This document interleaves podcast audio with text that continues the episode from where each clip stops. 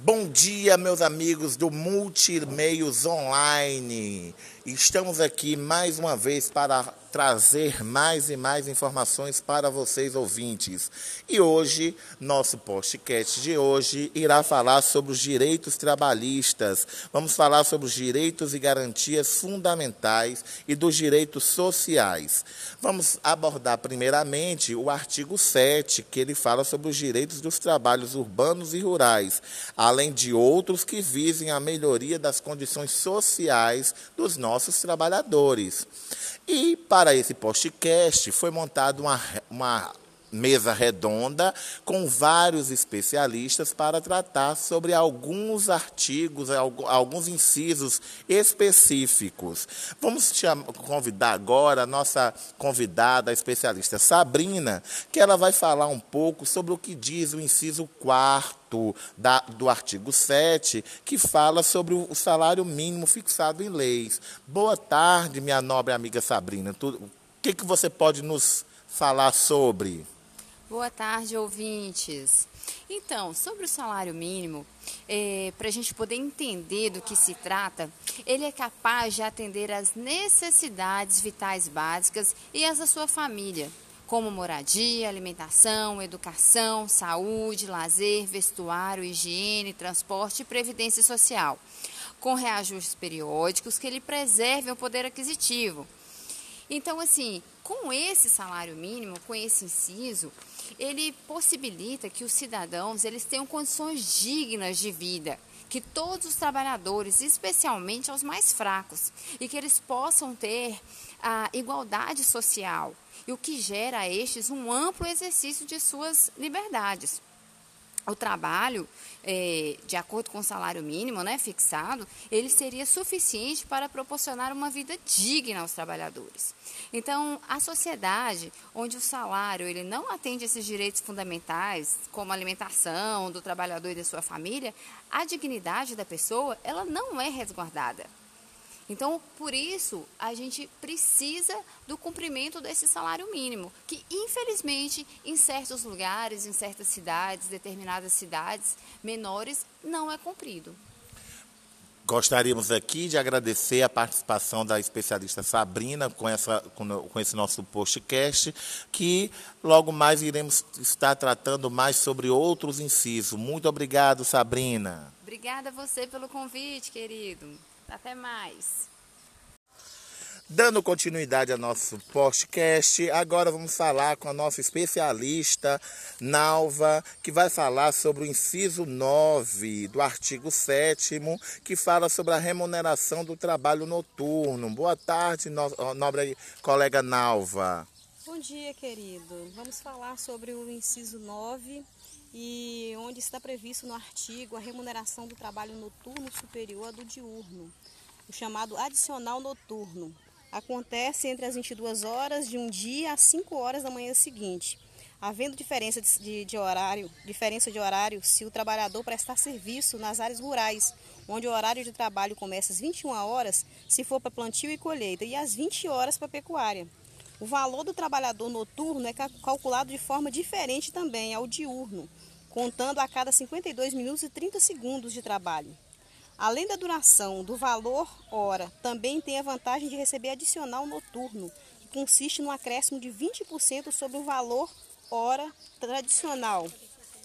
Quando existe horas mistas que se iniciam em período diurno e vão até o período noturno, o adicional deve ser pago apenas sobre as horas que trabalhou no caso que trabalhou à noite. O adicional noturno e as horas extras noturnas passam a incorporar não só o salário do trabalhador, como também os demais benefícios, como férias, 13º, FGTS, aviso prévio indenizado, repouso mensal e INSS. Ok, bem explicado, explanado aqui por nossa nobre especialista Nalva. Vamos então agora ouvir a nossa especialista Vânia, que vai falar sobre o repouso semanal remunerado. Como é que fica essa história aí do repouso semanal remunerado, nobre especialista Vânia? Bom dia a todos. Ter um dia de folga na semana é um direito de todos os trabalhadores sob o regime da CLT, garantido pela Lei 605-49 e pela Constituição Federal. no artigo 7, inciso 15.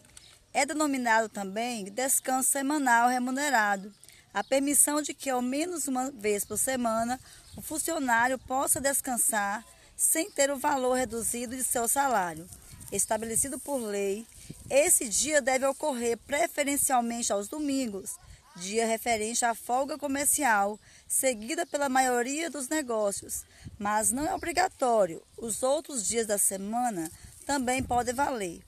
Empresas de serviços como restaurantes e supermercados, normalmente os funcionários participam de esquemas rotativos de turnos e folgas, podendo trabalhar aos domingos e feriados para descansar durante a semana. Nessas situações, as empresas precisam contar com a autorização do Ministério do Trabalho e também o empregado deve ter conhecimento de algumas questões, como, por exemplo, quais são as regras do descanso semanal remunerado e como calculá-lo. Calculá-lo. O que é descanso semanal remunerado? Ok, mais uma vez esclarecendo aí sobre a questão do descanso remunerado. E no, a nossa roda de conversa continua. E agora vamos falar sobre o que diz lá no artigo 7, inciso 18, sobre a licença à gestação. O que temos aí sobre essa questão, nossa nobre especialista Ellen? O que traz de novidade esse aí, esse inciso? Boa tarde. A licença maternidade ela está garantida pelo artigo 7 inciso 18 da Constituição Brasileira, como você falou, que consiste em conceder à mulher que deu à luz licença remunerada de até 120 dias. Quem tem direito, a gente se pergunta. Toda mulher contribui contribuinte do INSS, inclusive as empregadas domésticas. Aí a gente se pergunta como funciona. O salário da trabalhadora em licença é chamado de salário maternidade. É pago pelo empregador e por ele descontado dos recolhimentos habituais. Desculpa aí. Devido à previdência social. A trabalhadora pode sair de licença a partir do último mês da gestação. Os períodos de repouso podem ser aumentados posteriormente em duas semanas, desde que o atestado médico, se ela tiver atestado médico, né? A Constituição também garante que no momento em que se confirmar a gravidez, até cinco meses após o parto, a mulher não pode ser demitida. Fica a dica. E que período de licença é esse? De 120 dias, contando a partir do primeiro dia da licença. Nos casos em que a gestante estiver incapacitada para trabalhar por razões médicas, os períodos de repouso antes e depois do parto poderão ser aumentados em duas semanas. É importante comentar também que na Lei 11.770 de 2008, que prorrogou a licença maternidade em 60 dias, que diz em seu artigo 1 que a prorrogação será garantida à empregada da pessoa jurídica que aderir ao programa Empresa Cidadã. Mas tem outra condição que é, desde que a empregada a requeira até o final do primeiro mês após o parto e concedida imediatamente após a fruição da licença maternidade, de que trata o inciso 18 do artigo 7 da Constituição Federal.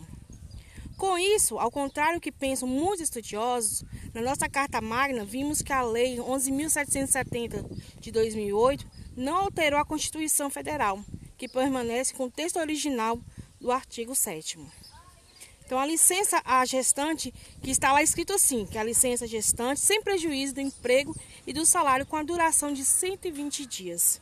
Espero ter contribuído na nossa roda de conversa. Com certeza, nobre especialista, trouxe aí grandes informações. Vale salientar também que os municípios podem aderir a isso prorrogando de outras formas, não é isso? Isso mesmo. Ah, tem, os municípios ficam a critério de dar quatro a seis meses, mas, prorrogar por mais dois meses. Mas aí a pessoa vai lá e pede mais dois meses após o quarto mês de licença maternidade. Ok, muito obrigado.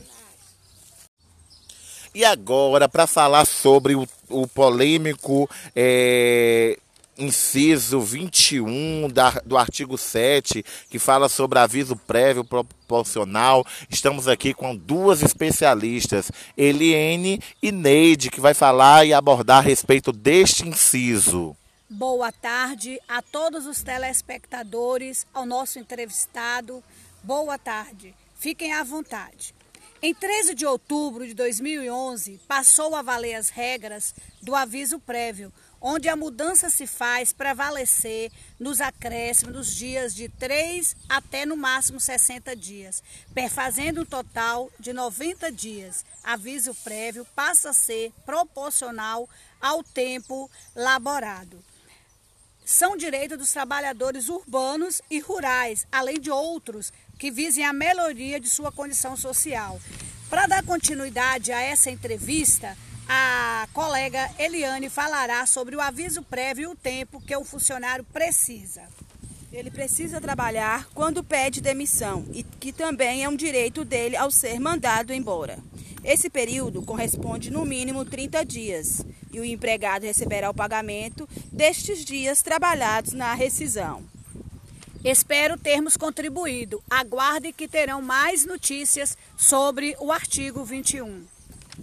Ok, obrigado a todos e conto com a colaboração e visualização de todos.